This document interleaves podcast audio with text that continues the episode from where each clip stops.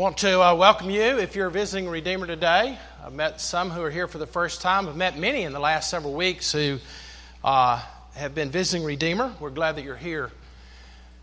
Everybody here that's been coming knows we're looking at the book of Mark, and the reason we're looking at Mark is we're studying the life of Christ. We're looking at both his life and his deeds, his work on our behalf. That all of history revolves around Jesus Christ and, and where we are uh, with him. Now, today, we come to an interesting passage because Christ is not, as it were, the central figure. It's the only passage in Mark where you do not see Christ prominently displayed, but what we see here is a, is a, a story of, of tragedy. John the Baptist is beheaded. But that's not the tragedy. Because his death was glorious. He was a martyr for the gospel, faithful to the end. But the tragedy is what we see and how people respond to the gospel of Christ, and how especially Herod responded to John the Baptist. And we're going to see a conscience that becomes seared. A man who's curious about the things that John is teaching, even though John is preaching against him, and yet a moment of decision that sends him down the hole so that within several months or a year later, he meets Christ face to face and mocks him. Very, very amazing passage. So, if you would, I would like for you to turn there. I'm going to start with verse 12 to get us a context. So they went out, the disciples, and proclaimed that people should repent, and they cast out many demons and anointed with oil many who were sick, and he healed them. And King Herod heard of it for Jesus' name had been become known, and some said, John the Baptist has been raised from the dead. That is why these miraculous powers are at work in him. But others said he's Elijah. And others said he's a prophet, like one of the prophets of old. But when Herod heard of it, he said, John, whom I beheaded, has been raised. For it was Herod who had sent and seized John and bound him in prison for the sake of Herodias, his brother Philip's wife, because he had married her. For John had been saying to Herod, It is not lawful for you to have your brother's wife. And Herodias had a grudge against him and wanted him put to death. But she could not. For Herod feared John, knowing that he was a righteous and holy man he kept him safe. And when he heard him, he was greatly perplexed. And yet he heard him gladly. But an opportunity came when Herod, on his birthday, gave a banquet for his nobles and military commanders and the leading men of Galilee. For when Herodias' daughter came in and danced, she pleased Herod and his guests. And the king said to the girl, Ask me whatever you wish, and I will give it to you. And he vowed to her, Whatever you ask, I will give to you up to half of my kingdom. And he went out and said, and she went out and said to her mother, For what shall I ask? And she said, The head of John the Baptist. And she came in immediately with haste to the king and asked, saying, I want you to give me at once the head of John the Baptist on a platter. And the king was exceedingly sorry. But because of his oath and his guest, he did not want to break his word to her. And immediately the king sent an executioner with orders to bring John's head. And he went and he beheaded him in the prison and brought his head on a platter and gave it to the girl. And the girl gave it to her mother. And when the disciples heard of it, they came and they took his body and they laid it in the tomb. This is God's word. Let's pray to God.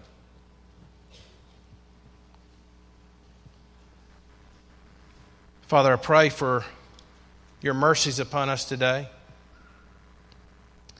We see a man who heard much truth. And for reasons that we will see along with the others who are in our text.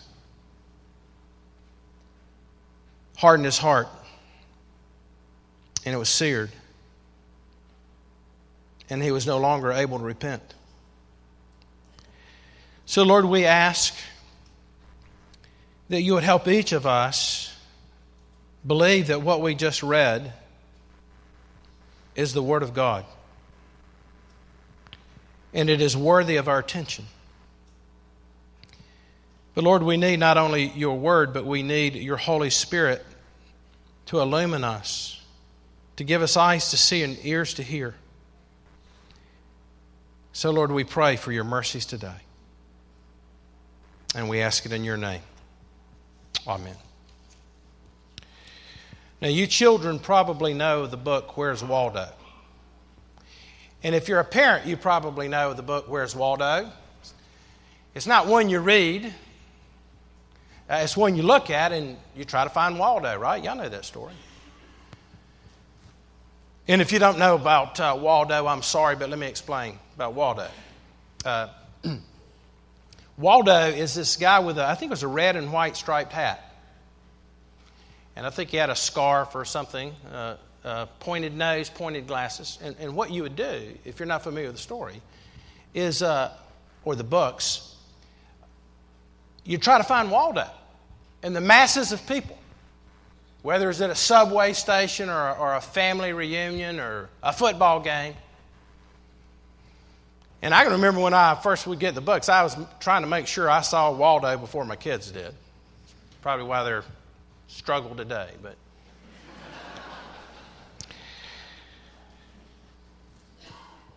But what I want us to look at today is ourselves in this text. We don't have masses here, but there, there are many people in our text.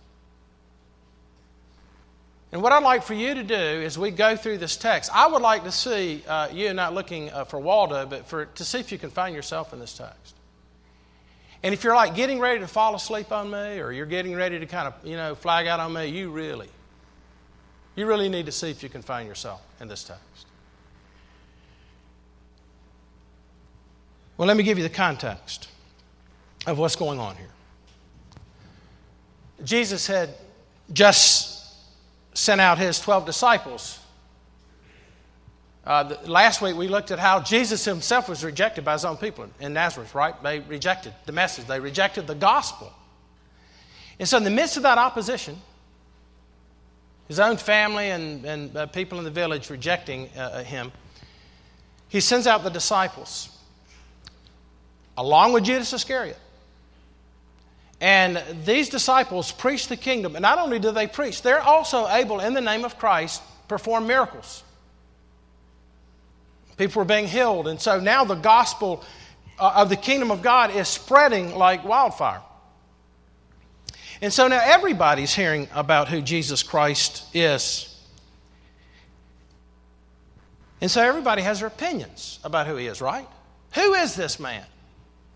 Of course, later we'll see in Mark chapter 8, Jesus is going to ask that question to his disciples Who do men say that I am? But if you'll notice here in verse 14, it says, Well, some say that he's John the Baptist, he's been raised from the dead. And that's why he's able to do miraculous powers, do things that are amazing. But others said that he is Elijah. And others said uh, that he's a prophet like one of the prophets of old. So there's all these ideas about who Jesus Christ is, just like today. But what's interesting in our text is we find out that Herod has thoughts about that, doesn't he? And he falls to the side of Elijah being raised from the dead. In fact, if you'll notice, if you'll look at verse 16, it says this But when Herod heard of it, he said, John, whom I beheaded, has been raised. So, why is Herod weighing in on this? Well, if you notice, he's very personal about it, doesn't he? He says, John, whom I beheaded. John the Baptist is haunting him because his conscience is bothered for what he has done. Now, at this point, what we have is a flashback, right? He starts talking about how all this, our text tells us, how all this thinking began with Herod. But what I want us to see, and this, as I looked at this text, it's a, really a fascinating text. It's a very tragic text. But as I looked at this, I saw not only how Herod responded, but all the other characters that are in this text. And as we look at these characters, I, I would like for you and myself, as I'm looking at, at, at this text, which ones we identify with. Now, here are the characters that are here. And so here are going to be my points. We're going to look at the party participants, those who are there at his birthday party. And then we're going to look at the daughter of Herodias. Some of you young ladies would be very interested in this. And then we're going to look at Herodias, the wife of Herod. And then I want us to look at Herod, and then I want us to look at John the Baptist. And you're going, wow, five minutes each point. Well, let's, let's begin then. The first I want us to see that we see in our text is the party participants. That's what he says in verse 21 who was there at his birthday party, at his banquet.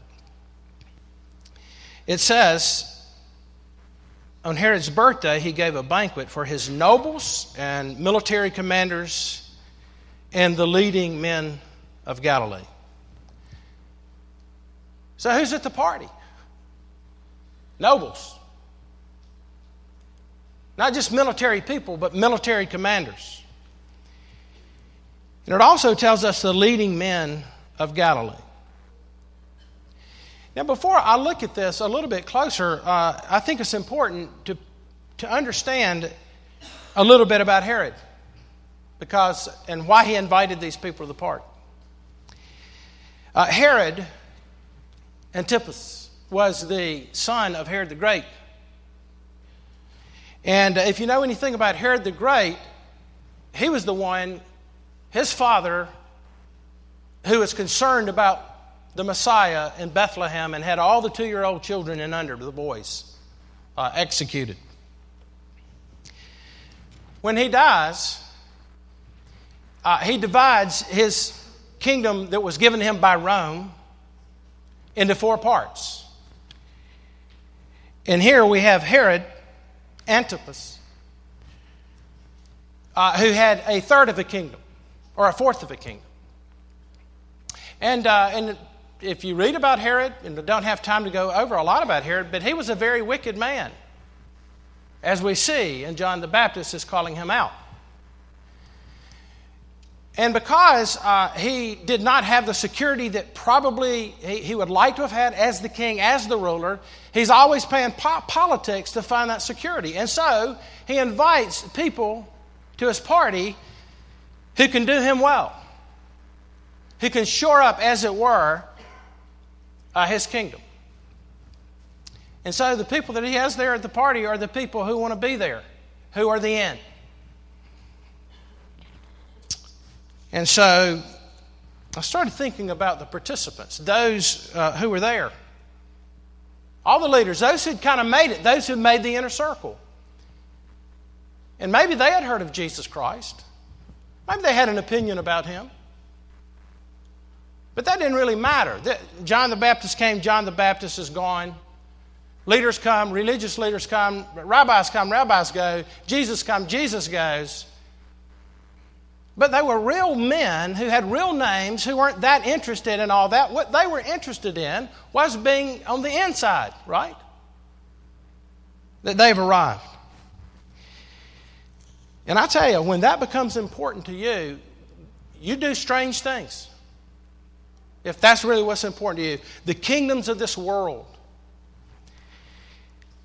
Tell you what it made me do when I was a younger man. I decided I wanted to be the uh, president of my school. And uh, so I got up in front of several hundred people, students, to give a speech. Terrifying. In fact, uh, I will be honest with you today. I still have not gotten used to being in front of people, but the Lord called me to do it, so Now you know that your pastor every Sunday has to trust the Lord. But so I, I got up uh, uh, to, to give a speech, uh, and, and, uh, and then I won the election. And I became the president. And I didn't think that much about it, but it was nice not only being on the inside, right, but you're in the center of the inside. Until I had a teacher who, after one of our meetings that I was supposed to be leading, Ms. Billy Addison, she rebuked me. And she said, What the students need from you is leadership. They need you to serve this school. And it seems what you're interested in is that you're the president of the school. And I thought to myself, absolutely. That I saw myself as the center of the world and everybody else was a prop in my play. Maybe you, are like that now. What's important to you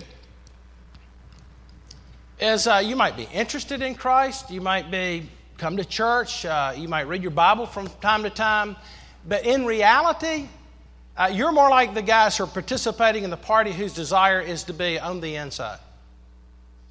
And that's what your life is about. Well, those are the partiers. But then let's look at the daughter of Herod. So here they're there. They're, they're in. They're not concerned about Jesus or John the Baptist teaching. They don't care about that. They're in. They're at the party. They have the, the world by the tail. And so here they are at this party. They're at his birthday party. And so there's a dance that takes place. And the person who is dancing is the daughter of Herodias, probably the niece of Herod.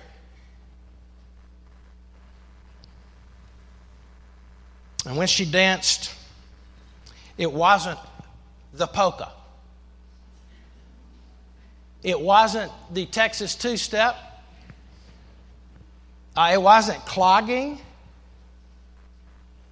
wasn't ballet.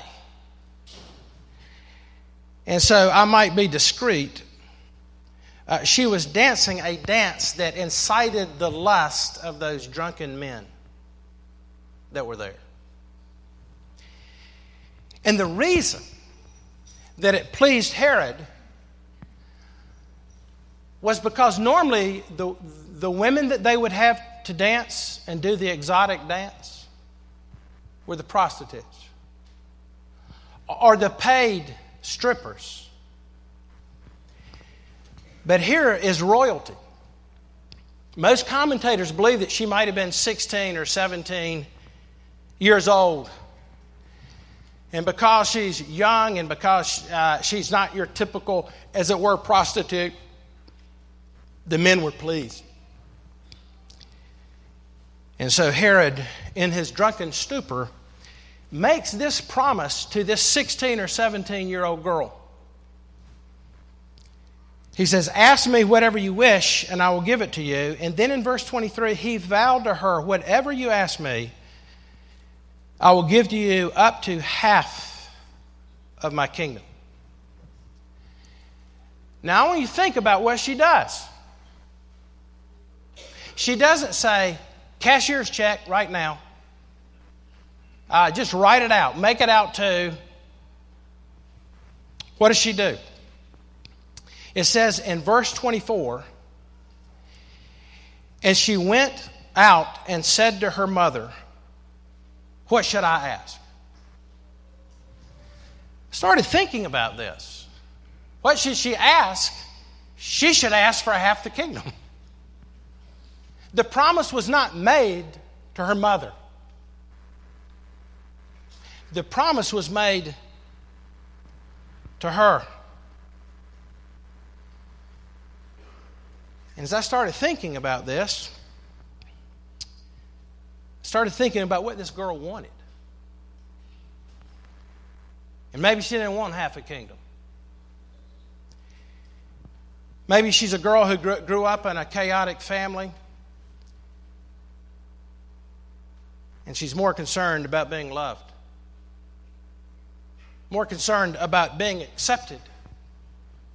Pleasing Herod. Now she's here to please her mother, and she says, Mom, what do you want me to do? As I started thinking about this,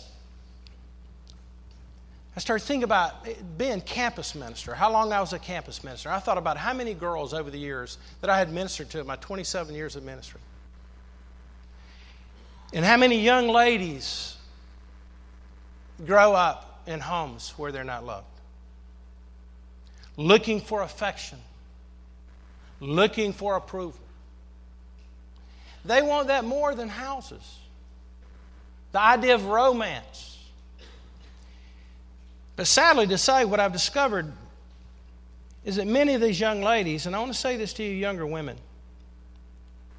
because what matters to you is to be loved and to be accepted, you give yourself uh, to, to receive that love. Only to discover in your disappointment that you find yourself again rejected. Then I started thinking about the young men. A lot of young men that I know. Uh, many who are driven uh, over the years doing college ministry, driven for the approval of their father. That, that's the most important. They're doing all these things. They're not doing exactly what God calls them to do. To be a maybe God calls you to be an English teacher. Maybe God has given you gifts in the area of arts or whatever it may be. But because you want to please your father, and your father wants you to be the accountant, or he wants you to be the, the one who takes over his business, your whole life is driven for the approval. And so you never really live your life. Now, one of the ways I know I, I had to deal with this in my own life when I decided to be a minister. Um, I have a great relationship with my father, he's passed on. But he wanted somebody to take over his company. And so I remember telling him, I remember telling my father in law, who's a physician, a wonderful guy, and we have a great relationship now, but here I'm 27 years old. And in their mind, I know what their thinking is. You mean you're going to give up your life to be a preacher? To give up the stability of having a, a, a, a nice job, a, desk job, or whatever, eh, eh, so, so that you, God knows what's going to happen. What is the future that's there? And what got me through this, young men, is you're trying to figure out what your calling is, and you young ladies, as you're trying to figure out what your calling is, is that God had revealed to me through the gospel of Jesus Christ that He is my Father.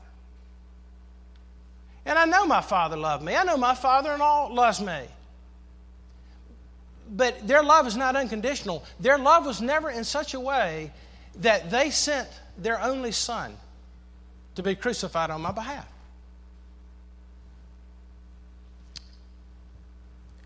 And so we learned from her that uh, maybe you're like that. I mean, maybe you're trying to find love in all the wrong places, but, the, the, but the, to find love is in what John the Baptist understood it's in the person and work of Christ, it's in a relationship with God.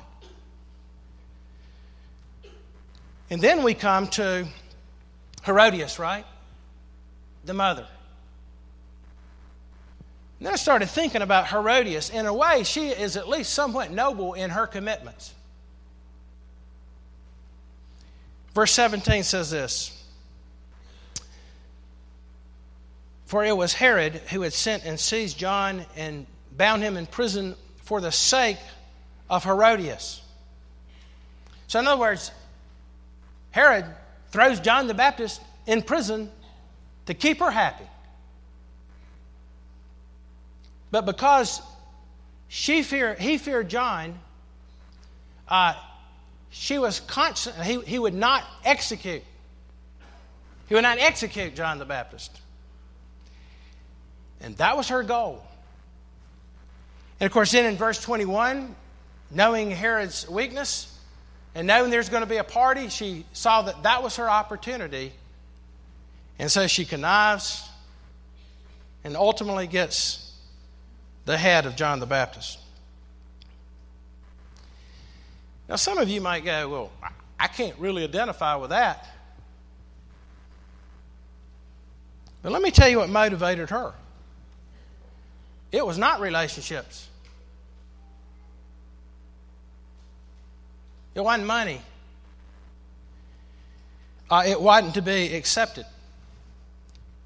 She is the epitome of a person who is absolutely at the center of their world, and all that matters is what they want. Woody Allen one time was asked about his relationship with his stepdaughter. Uh, well, it was his adopted daughter. Maybe you know about this, but but his comment was this: a heart wants what a heart wants. I mean, I, what I want, I want. That's what I wanted. And so she is the epitome of someone who is given over to their own narcissism. Concerned about herself, not concerned about anyone else. And no one like John the Baptist was going to tell her that she could not be committed to her own happiness. And so, what she wanted uh, was revenge. She was not a people pleaser. She wanted revenge because th- this, this one thing is keeping me from living the life that I want to live. Now, if you know anything about Ayn Rand, she would have been very proud of Herodias. Uh, she was the one who was the philosopher that wrote Atlas Shrugged. Uh, she had a philosophy called objectivism, which uh, was about rational ethics, and in a way, you, you create your own ethic. And uh, she gives an illustration uh, about the noble person. She talks about three kind of people walking down the road. Two are noble, one's ignoble.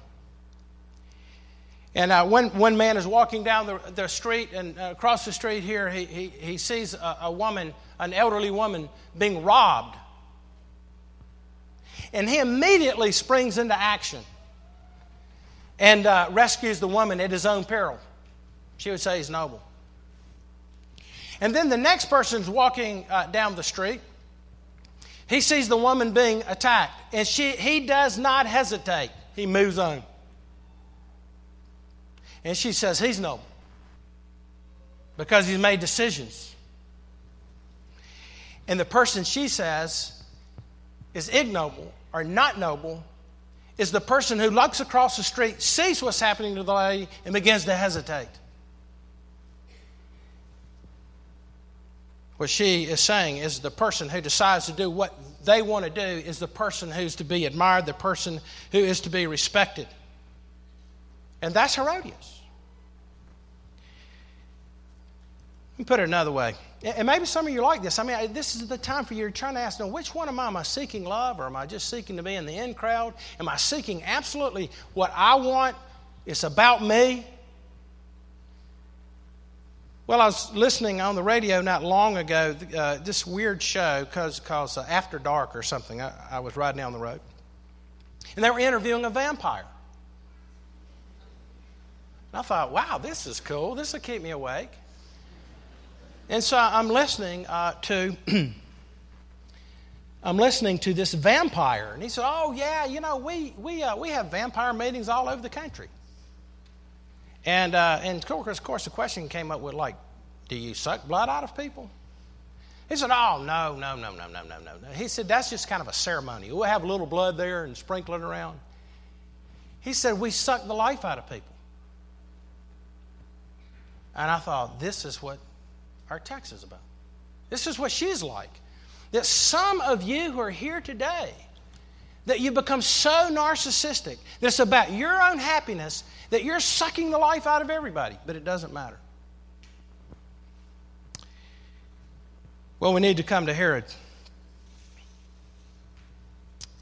And what we see in Herod, I think, is the most tragic figure of all.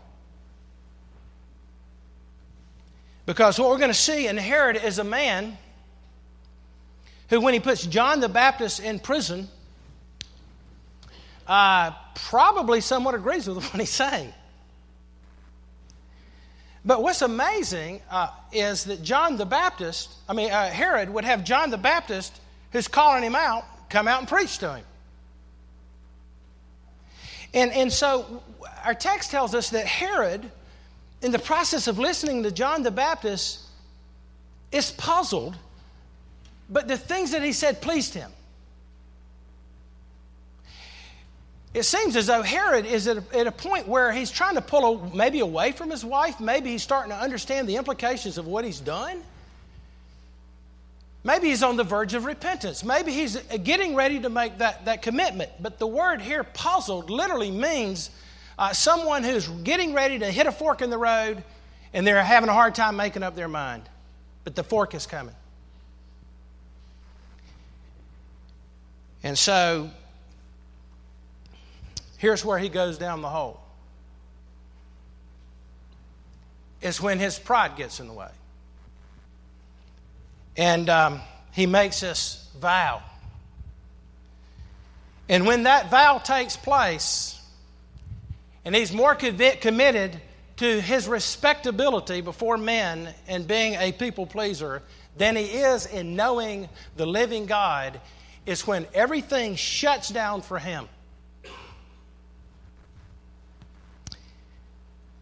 And why does it shut down? Because he begins to harden himself against the truth that was so clear. Somebody has said this about a conscience that begins to be seared. When it starts getting seared off, you can't get to it. He says, What we see in these verses is a picture of a person who can sin against their own conscience to the point that they are capable of anything.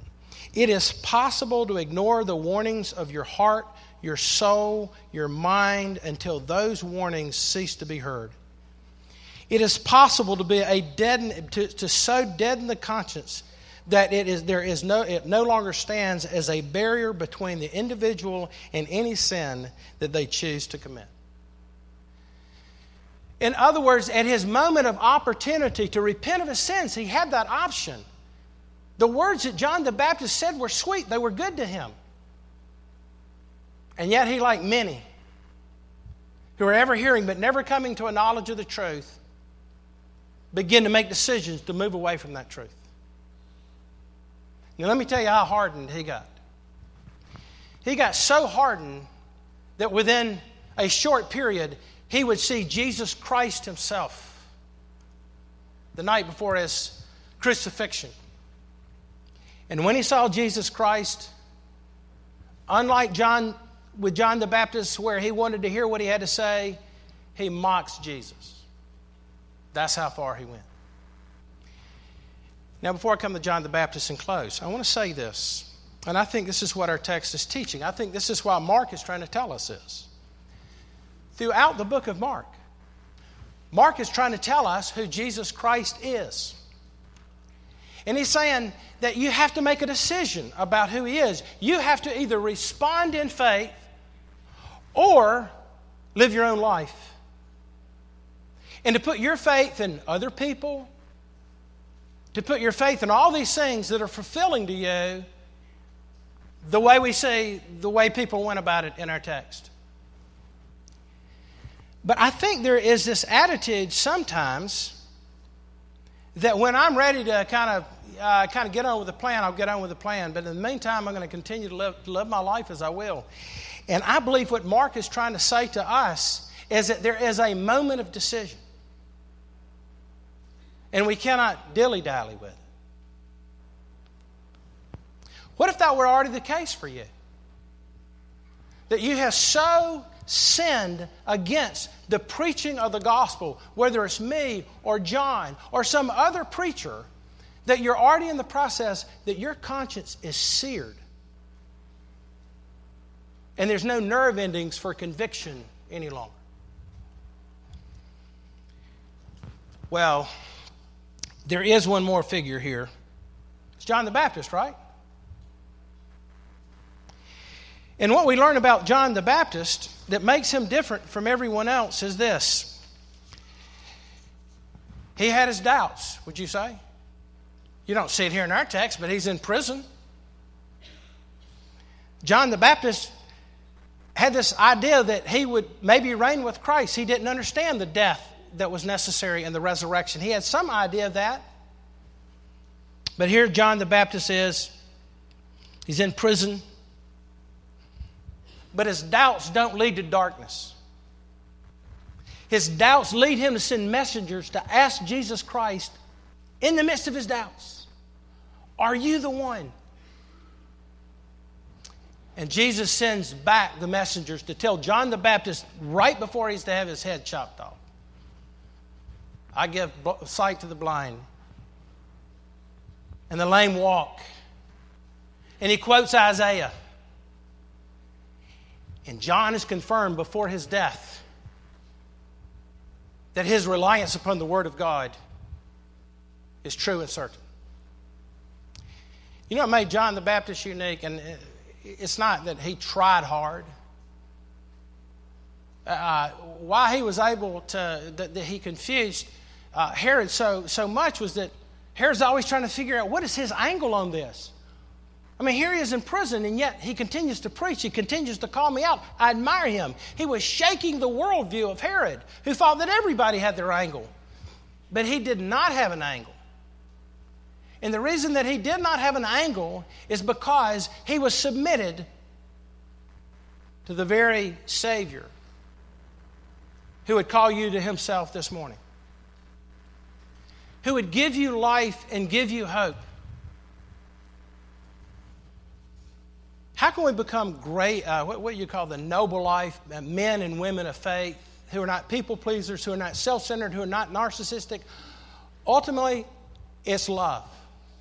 And it's the love of Jesus Christ who gave himself for us, who lived by faith, and who lost the very face of God and went right straight into darkness. When he said, My God, my God, why have you forsaken me? So that we can have the face of God. So that we can know the Father who transforms us. So that we're not ruled by a spouse or money or religion or morality. But he reigns in our lives because he loves us and gave himself up for us. So we come to the Lord's table. Let me ask you this which one are you? Have you found yourself in here? I would encourage you and me and all of us to come to Christ, to rest in Him, to know His love, so that we might be free to live the life that is not lived in fear, but lived in mercy and grace. Let's pray together. Lord, we are grateful for your word. We thank you that you call us to consider who you are and to respond to you. So, Lord, would you be gracious to us? Would you reveal yourself to us? To know the love of Christ in such a way that we live the life that is the noble life, the life that is ruled only by you. And so now, Lord, as we come and we have communion together. Lord, I pray that as we come, we come knowing that we are not rejected, but that we're accepted.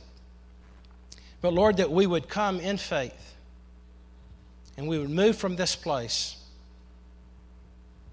serving you who loved us and gave himself for us. And we ask it in your name. Amen.